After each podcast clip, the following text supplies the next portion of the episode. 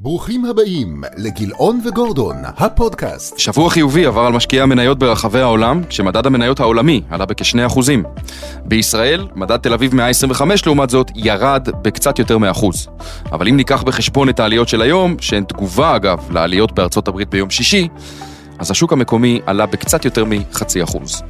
בשוק איגרות החוב המשיכו התשואות לעלות, ומחירי איגרות החוב בארצות הברית איבדו קרוב לאחוז, ובישראל כאחוז. הנפט עלה בחמישה אחוז והוא עומד על קצת פחות מ-80 דולרים לחבית.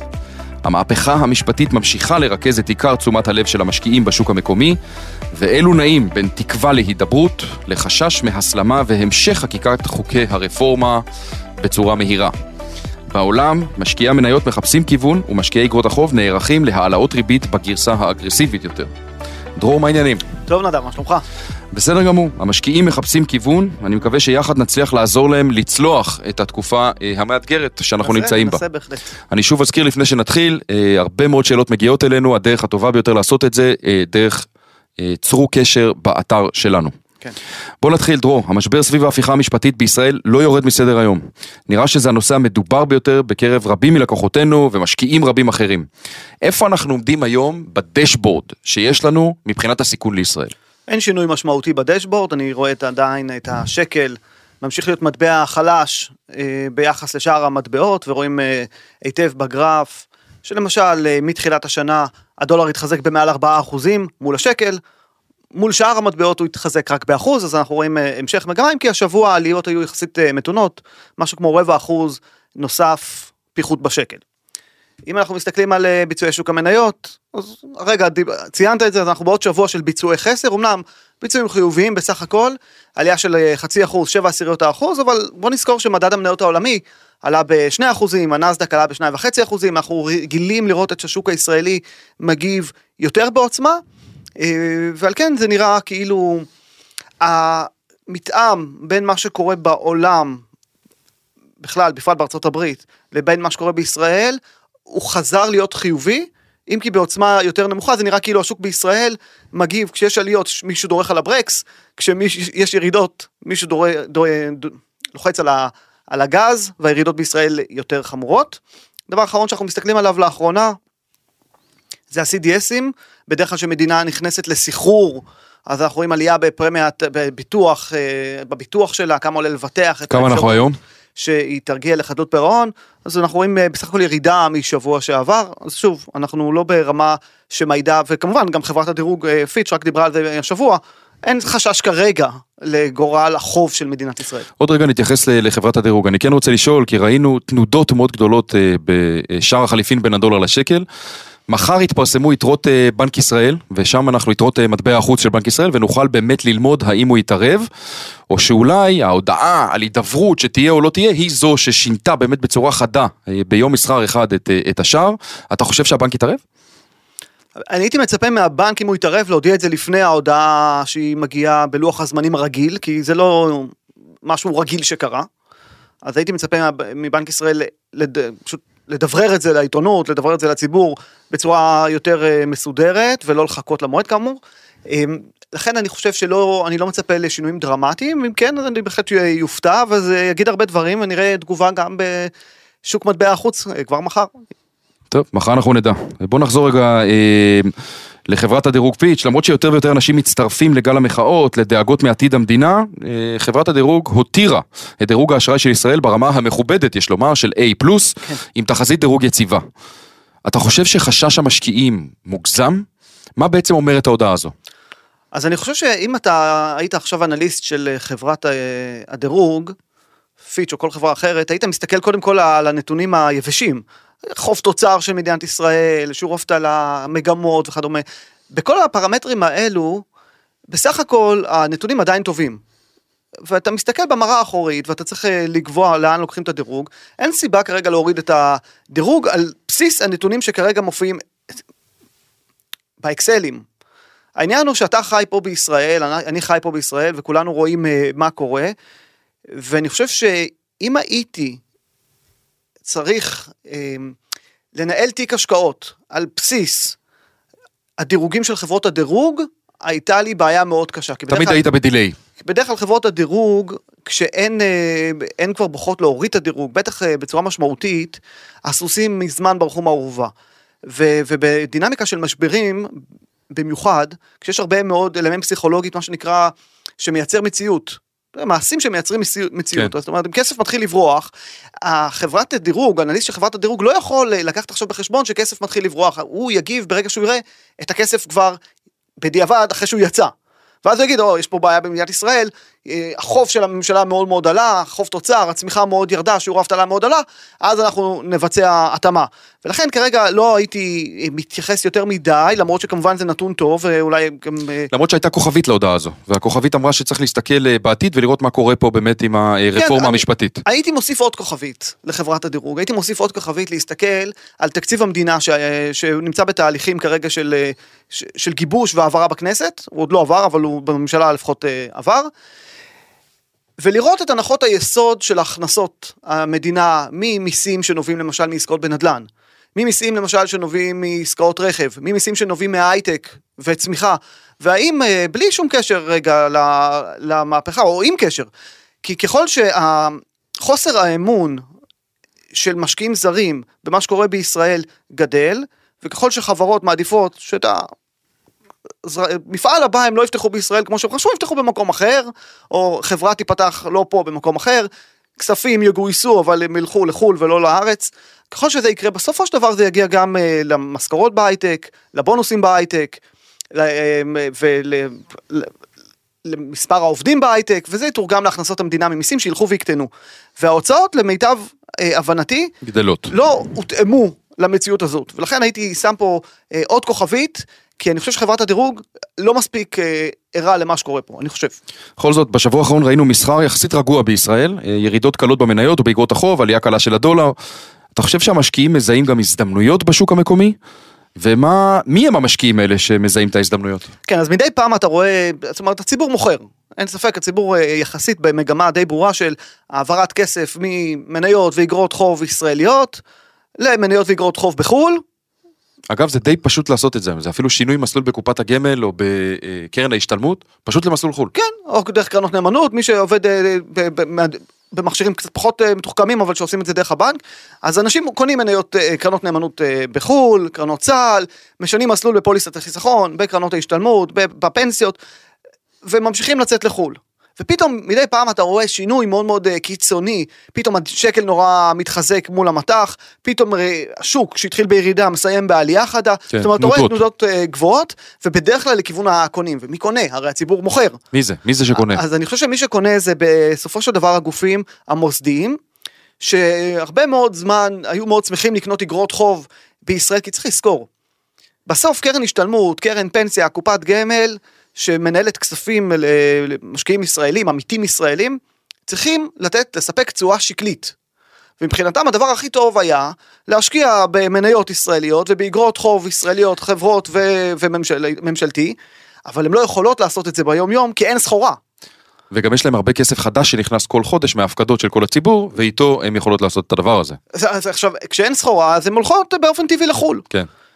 ואותם גופים עכשיו, אה, זאת אומרת, מנהלי השקעות של אותם גופים, היום שהם רואים את הציבור מוכר, סוף סוף יכולים להצטייד בסחורה שקלית, בתשואות יחסית גבוהות, ואני חושב שמדי פעם זה מה שהם עושים, דרך אגב גם במניות.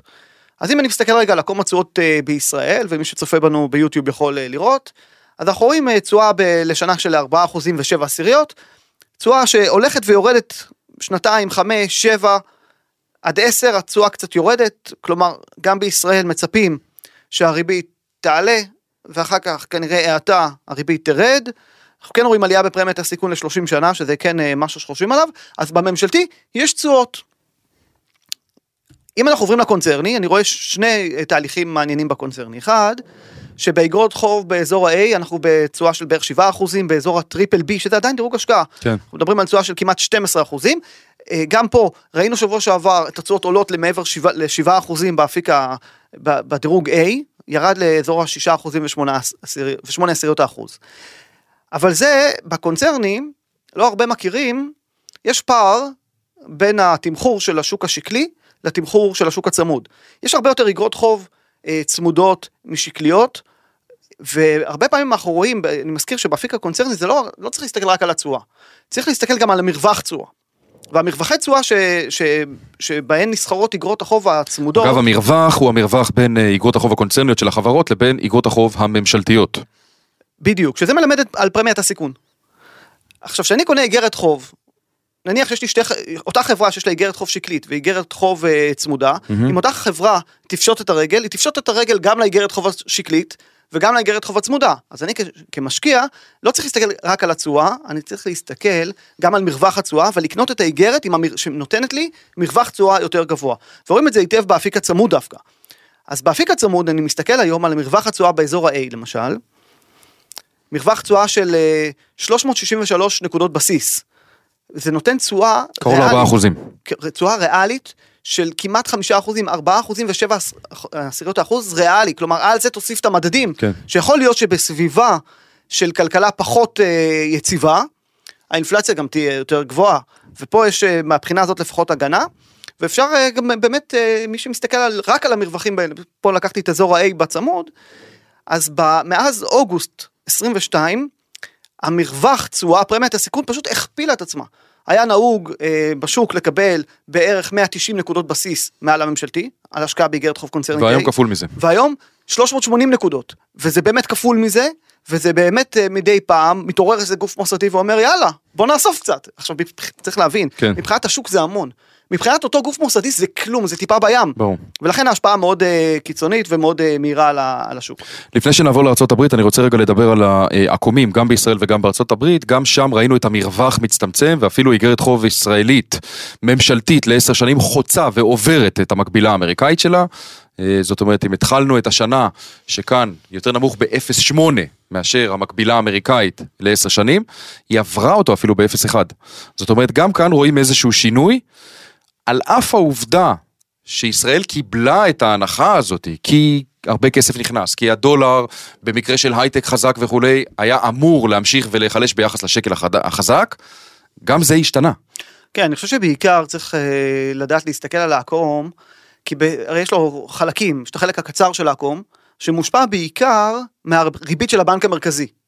אחר כך יש את החלק קצר בינוני, שמושפע בעיקר ממה השוק מעריך שתהיה הריבית העתידית בתקופה הקרובה. עכשיו, ככל שאתה הולך ומשקיע ב- לטווחים יותר ארוכים, מעניין אותך גם לקבל פרמיית סיכון על כל מיני דברים אחרים שלא. קשורים. וזהו, מה שאתה מספר פה, זה בצורה מאוד, ממחיש בצורה מאוד ברורה כמה פרמיית הסיכון של ישראל עלתה, כי הרי הריבית בישראל יותר נמוכה מהריבית בארצות הברית בערך בחצי אחוז. והריבית, ולמרות זאת, התשואה לעשר שנים בישראל היום יותר גבוהה מהתשואה האמריקאית, וזה ו- לא ששם, והמהלך הזה נעשה אה, ממש בשבועות, בחודשיים האחרונים. כן, וזה לא ששם התשואות לא עלו, התשואות עלו שם כי גם שם מצפים לריבית יותר ברור. גבוהה, ובכל זאת אה, בישראל התשואות עלו הרבה יותר. טוב, עם החיבור הזה אני רוצה שנעבור לארה"ב, הנתונים הכלכליים ממשיכים להיות טובים יחסית. איפה המיתון? כן, אז קודם כל אה, נגיד כזה דבר, מבחינת אה, הרבה אינדיקטורים, אה, מה שנקרא מובילים, יש מדד של אינדיקטורים מובילים שמאגד אה, עשרה אה, מדדים שונים שמנסים לנבא לאן הכלכלה הולכת, המדד הזה עדיין אה, נמצא בירידה, אבל יש כמה דברים שמתחילים אה, אה, טיפה להשתנות לכיוון חיובי. אז אנחנו יודעים שבתחום היצרני אנחנו עדיין רואים את מנהלי הרכש מעידים ש... על התכווצות, אבל מצד שני, שמסתכלים על המכירות של מוצרים ברי קיימא, אה, מוצרים שלא נפתרים מהם מהר, כן. אה, אנחנו רואים עלייה הכי חדה אה, מזה שנה. עלייה של 7 עשיריות האחוז בחודש ינואר, השוק ציפה שלא יהיה שינוי ברכישות של, של הציבור של מוצרים ברי קיימא, פתאום ראינו עלייה מאוד חדה. אני מזכיר, הצריכה בארצות הברית זה מאוד מאוד חשוב. אמריקאים בעיקר אה, צומחים בגלל זה שהם מבזבזים הרבה. ואם אה, בחודש אה, דצמבר ראינו ירידה של 4 עשיריות האחוז, פתאום ראינו עלייה של 7 איך זה עשיריות? האחוז, אז, זה- אז זה, זה קורה. ואנחנו רואים גם בתחום הלא יצרני, את מנהלי הרכש דווקא מעידים על התרחבות, ואנחנו רואים את שוק העבודה ממשיך להיות בלי אז מה, סימנים העלאות. הריבית לא עוזרות? אז אני חושב שבינתיים, כשמסתכלים על השוק האמריקאי, אז א', הריקאברי בשוק המניות היה קצת הוריד חרדות, וב', האמריקאים נכנסו להעלאות הריבית, לגל העלאות הריבית הנוכחי, כשרמת המינוף של משקי הבית יחסית נמוכה, אחרי, אני מזכיר, אחרי 2008, כן. שמשקי הבית התרסקו כתוצאה מזה שהם היו ממונפים עד מעל הראש, לאט לאט הציבור האמריקאי הוריד את המינוף ברמת המשפחה, וגם בתקופת הקורונה אגרו כספים. כן, קיבלו גם הרבה כספים. קיבלו הרבה כספים, הוציאו פחות, ובעצם משתמשים בכספים שנאגרו, ובחודש ינואר היו אה, מבצעים וקריסמס. אפשר גם לייחס את זה אגב לחורף הלא קשה במיוחד שברוב אזורי ארה"ב, אני קראתי נתון מעניין, שביחס לינואר בשנה שעברה, אכלו יותר בחוץ במסעדות, זאת אומרת הפריון של המסעדות היה הרבה יותר גבוה, אפשר לייחס את זה גם למזג האוויר? זה גם מוסיף, למרות שאני קראתי גם שזה לא דרמטי, אבל זה בהחלט אה, מוסיף, זאת אומרת, זה לא מסביר הכל, את כל הנתונים הטובים, זה מסביר חלק אה, מס- מסוים מזה, אבל בהחלט אה, צריך לשים לב, כשמסתכלים על נתונים של כלכלה, להסתכל על מגמות קצת יותר ארוכות מחודש, חודשיים, לא, ברור. כי בסופו של דבר אין ספק שאנחנו בריבית יותר אבל גבוהה. הפודקאסט הוא שבועי, דרור. הפודקאסט הוא שבועי, ואני רוצה להגיד עוד משהו לגבי באמת הנתונים, ה- ש- שאנשים אה, פחות מדברים על הדבר הזה, אבל כשאמריקאי לוקח משכנתה, הוא לוקח משכנתה ל-30 שנה. זאת אומרת, רוב האמריקאים שקנו נדל"ן בשנים האחרונות, אה, לא מרגישים את העלאת הריבית כי הרכיב הגדול שלהם זה ריבית קבועה, ל-30 שנה. בדיוק. בניגוד למשל מדינות והם לא אחרות. מרגישים את זה בכיס, הם משלמים אותו דבר.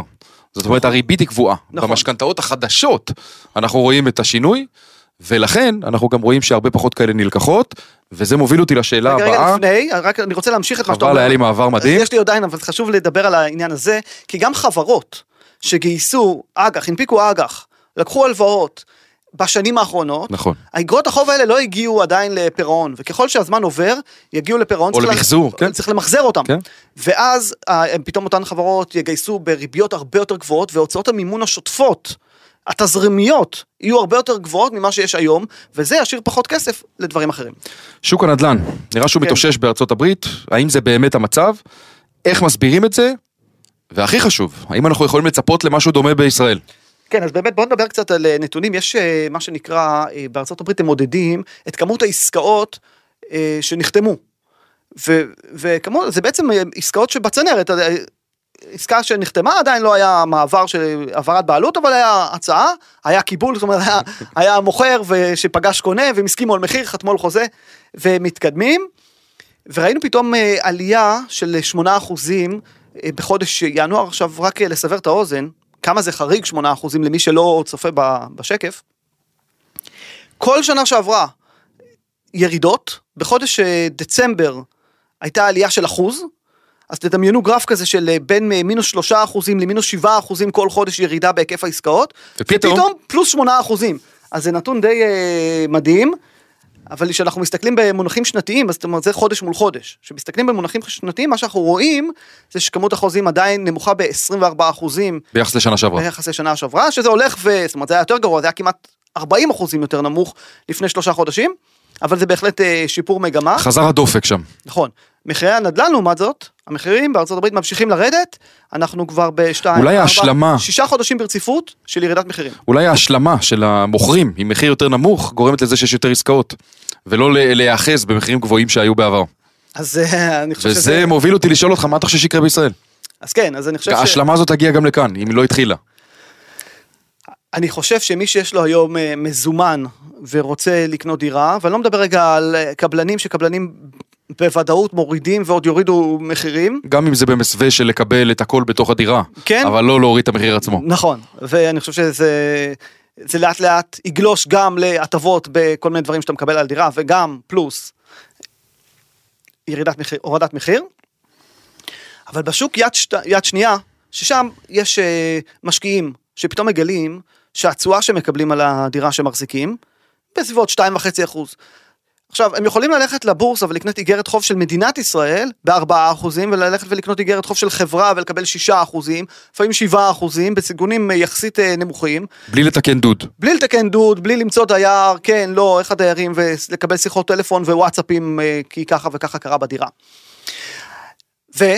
ועוד יש את האנשים שמודאגים ממה שקורה בישראל ורוצים להוריד חשיפה לישראל, כי יש להם הרבה נדל"ן בישראל והרבה נכסים בישראל, ואומרים, לא, לא יודע מה יהיה פה, אני רוצה שחלק מהנכסים שלי יהיה גם אה, חשוף לחו"ל. כל הדברים האלה אה, יוצאים לשוק. אני חושב שאנחנו נמצאים בנקודה שהמוכרים לא מצליחים למכור והם כאילו לא מבינים למה לא מגיעים הקונים. הקונים לא, לא קונים או שהם אומרים שהם רוצים לקנות ואז מגיעים לבנק ומבינים מה סדר גודל התשלום החודשי שהם יצטרכו לשלם. כן, נכון. על המשכנתה. גם מצבים כאלה שאתה מתאר, זאת אומרת שהזוג או הקונה הפוטנציאלי של לרוב היום הוא לא יהיה כנראה משקיע. הוא יהיה נכון. בן אדם, זוג, משפחה שרוצים אה, עוד לא, בקרוב גם המשקיעים יחזרו. אה, רוצים לגור באותו, באותו נכס, וגם אם הם מתלהבים מהנכס, והם חושבים שהם ילכו לבנק ויקבלו את השניים, שלושה מיליון שקלים, לפעמים יותר, משכנתה, כמו שהיה לפני שנה, הם הולכים לבנק ופתאום מופתעים, או שהם מבינים כמה הם יצטרכו להחזיר כל חודש. מזיעים כל הלילה, קמים בבוקר ויורדים מהעסקה. עכשיו לדעתי, אם אתה שואל אותי, הנדל"ן בישראל הוא כזה שהמוכרים יעשו טוב אם הם עכשיו יורידו את המחירים בכמה אחוזים, כי הקונים עוד לא מבינים בכמה המחירים צריכים לרדת. ואני שוב אני אומר, אני או, לוקח את זו זה, אמירה קשה. אני לוקח את זה מהמקום של האלטרנטיבות השקעה. אני מזכיר לך שהשאלה בכלל הייתה אם כמו בארצות הברית גם הנדל"ן בישראל צפוי להתאושש והגענו לזה. אז התשובה היא ממש על הכיוון הפוך.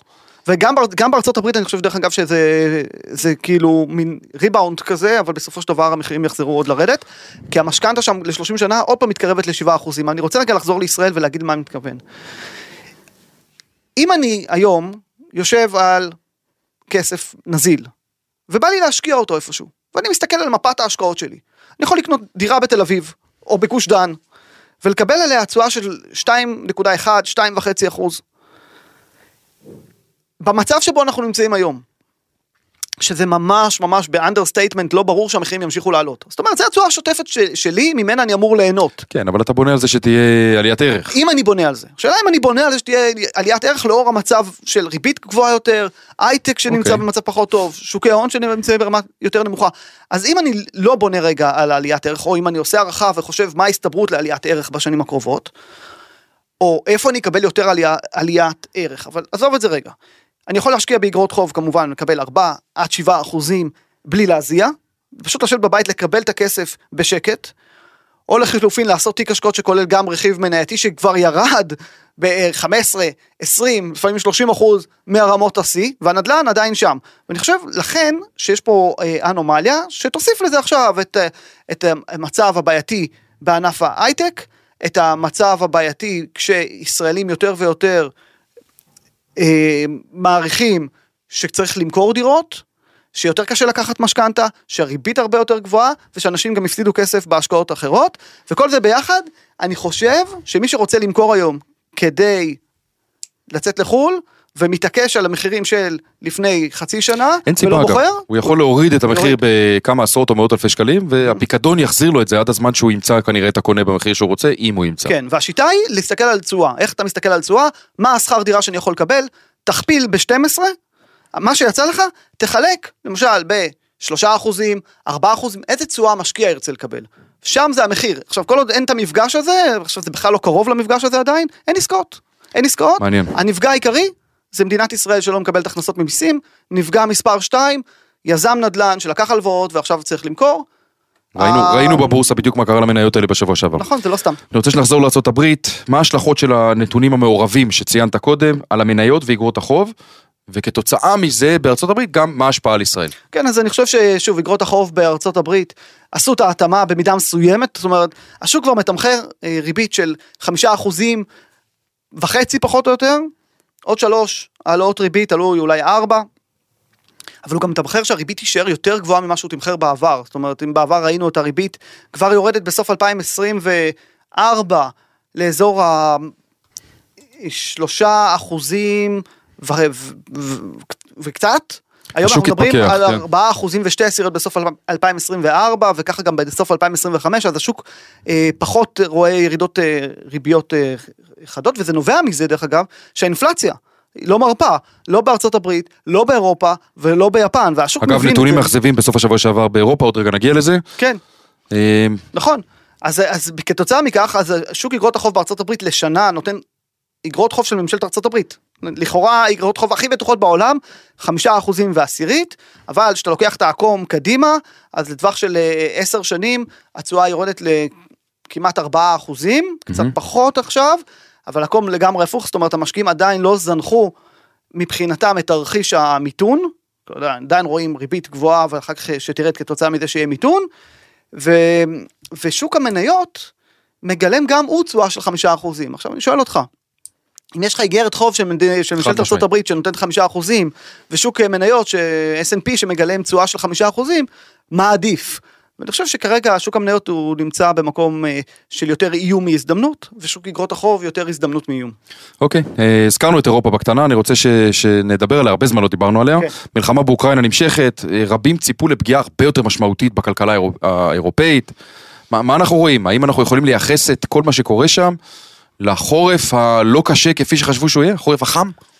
אז יכול להיות שמבחינת הצריכה ו- ו- ומחירי האנרגיה, אז הם קיבלו חנינה ממזג האוויר ומהטבע. אבל כשמסתכלים על האינפלציה, מעניין. אז אנחנו, אז מבחינת האינפלציה אנחנו בהיחלשות מסוימת של האינפלציה, אבל, אבל בקצב הליבה- הרבה הרבה יותר נמוך ממה שזה מדבר, על האינפלציה, מה שנקרא רשמית, כן. מספר למעלה. אז למשל, הנתון האחרון שפורסם, ציפו לירידה של האינפלציה ל-8% ושתי עשיריות, 8% ושתי עשיריות, אני מזכיר, אירופה. משמונה וחצי. לירידה ל-8% ושתי עשיריות מ-8% ושש עשיריות. קיבלו אינפלציה בפועל של שמונה וחצי. זאת אומרת האינפלציה ירדה מ-8.6 ל-8.5, שמונה וחצי אחוזים, אבל זה לא מספיק, אתה נמצא ב- בתקופה שהיית אמור לראות האינפלציה יורדת הרבה יותר. בטח שלא אם מסתכלים על אה, אינפלציית הליבה. בדיוק. שבכלל עלתה. בדיוק, ומה שמעניין את ה-ECB, את הבנק המרכזי האירופאי, זה בכלל אינפלציית הליבה, שהיא אינפלציה שלא מושפעת ממחירי הסחורות. נראה שהיא והמזון. דפיקה ממה שחשבו. כן, ציפו לעלייה לחמישה אחוזים ושלוש עשיריות במונחים שנתיים. קיבלו חמישה אחוזים ושש עשיריות, זו האינפלציה הכי גבוהה שנמדדה בגוש האירופאי מאז שהוא הוקם. וגם לפני אם אתה עושה את זה ממוצע של המדינות, ומהבחינה הזאת יש לנו בעיה באירופה, כלומר הריבית כנראה תצטרך להמשיך לעלות בקצבים של חצי אחוז בחודשים הקרובים. לצד הדברים האלה, בסך הכל הכלכלה האירופאית נמצאת במצב יותר טוב ממה שהעריכו. גם המטבע התחזק מאוד. גם המטבע התחזק מאוד ביחס לשקל אתה מדבר? אה, בעיקר. אוקיי, זה חולשה של השקל. אבל אני כן אגיד שיש אופטימיות של הכלכלנים באירופה, אז אה, אחרי מספר חודשים של אה, ירידה משמעותית, אה, זאת אומרת, העריכו שהכלכלה תתכווץ, עכשיו מעריכים שהכלכלה באירופה תתרחב כבר חודשיים ברציפות, וגם מנהלי הרכש בתחום השירותים מעריכים התרחבות, לא מאוד משמעותית, אבל כן התרחבות, ואני חושב שבסך הכל זה, זה, אלה נתונים טובים. ויש סקר מאוד אמין שעושים בגרמניה, של גם כן מנהלי רכש, והם אה, מצפים שהכלכלה הגרמנית תתאושש. עדיין אנחנו נמצאים, רק אני אגיד, אנחנו מדברים על התאוששות, והשאלה היא התאוששות ביחס למה? מה נקודת ההתחלה שלך?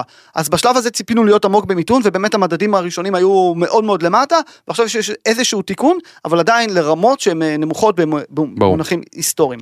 אני רוצה לתת לך עכשיו אה, חבל, עם כן. אפשרות לסיים בצורה אופטימית את הפודקאסט השבועי. אה, א', מה הסיכונים העיקריים שאתה רואה לתיק אגרות החוב, ומה יכול לגרום למניות למשל להמשיך אה, ולהפתיע ולהניב לנו בכל זאת ביצועים חיוביים בזמן שכולנו אה, נערכים למיתון. כן, אז התזה המרכזית ש, שאני פה הבאתי לשולחן, זה שאגרות החוב מהוות יותר הזדמנות, ואז אתה בא ושואל, רגע, מה יכול לש... לפגוע בדבר הזה? אז אני חושב שכן, ואחרי זה השאלה היא מה יכול לגרום למניות לעלות. אז כמובן שאינפלציה שממשיכה לעלות, היא איום על אגרות חוב, זאת אומרת, ממשיכה לעלות יותר ממה שהשוק... אה, יעלו את הריבית יותר ואז תהיה הפגיעה באגרות החוב. נכון, וזה, וזה איום על אגרות החוב מצד אחד. איום שני זה יפן. האינפלציה ביפן לא מפסיקה לעלות, היא כבר 4 אחוזים ושלוש עשיריות. אני מזכיר שיפן היסטורית הייתה עם מדדים שליליים, הרבה מאוד שנים אינפלציה אפסית או אפילו שלילית, ואנחנו רואים את האינפלציה הכי גבוהה ש, שנמדדה ביפן, לפחות משנות התשעים של המאה הקודמת. ובסופו של דבר באפריל נכנס שם אה, נגיד חדש, אני לא אגיד את שמו שוב. אוקיי, ו... ובנק היפני לא יוכל להישאר אדיש לאורך זמן למה שקורה שם. ככל שהתשואה של אגרות החוב ביפן תעלה, כי הבנק המרכזי יפסיק לקבע את תקום התשואות ולנהל אותו, אז יכול לגלוש להסטת כסף ממקומות אחרים בעולם ליפן, כי הפער תשואות כן. יצטמצם, היפנים יחזירו כסף הביתה ואגרות החוב ייפגעו.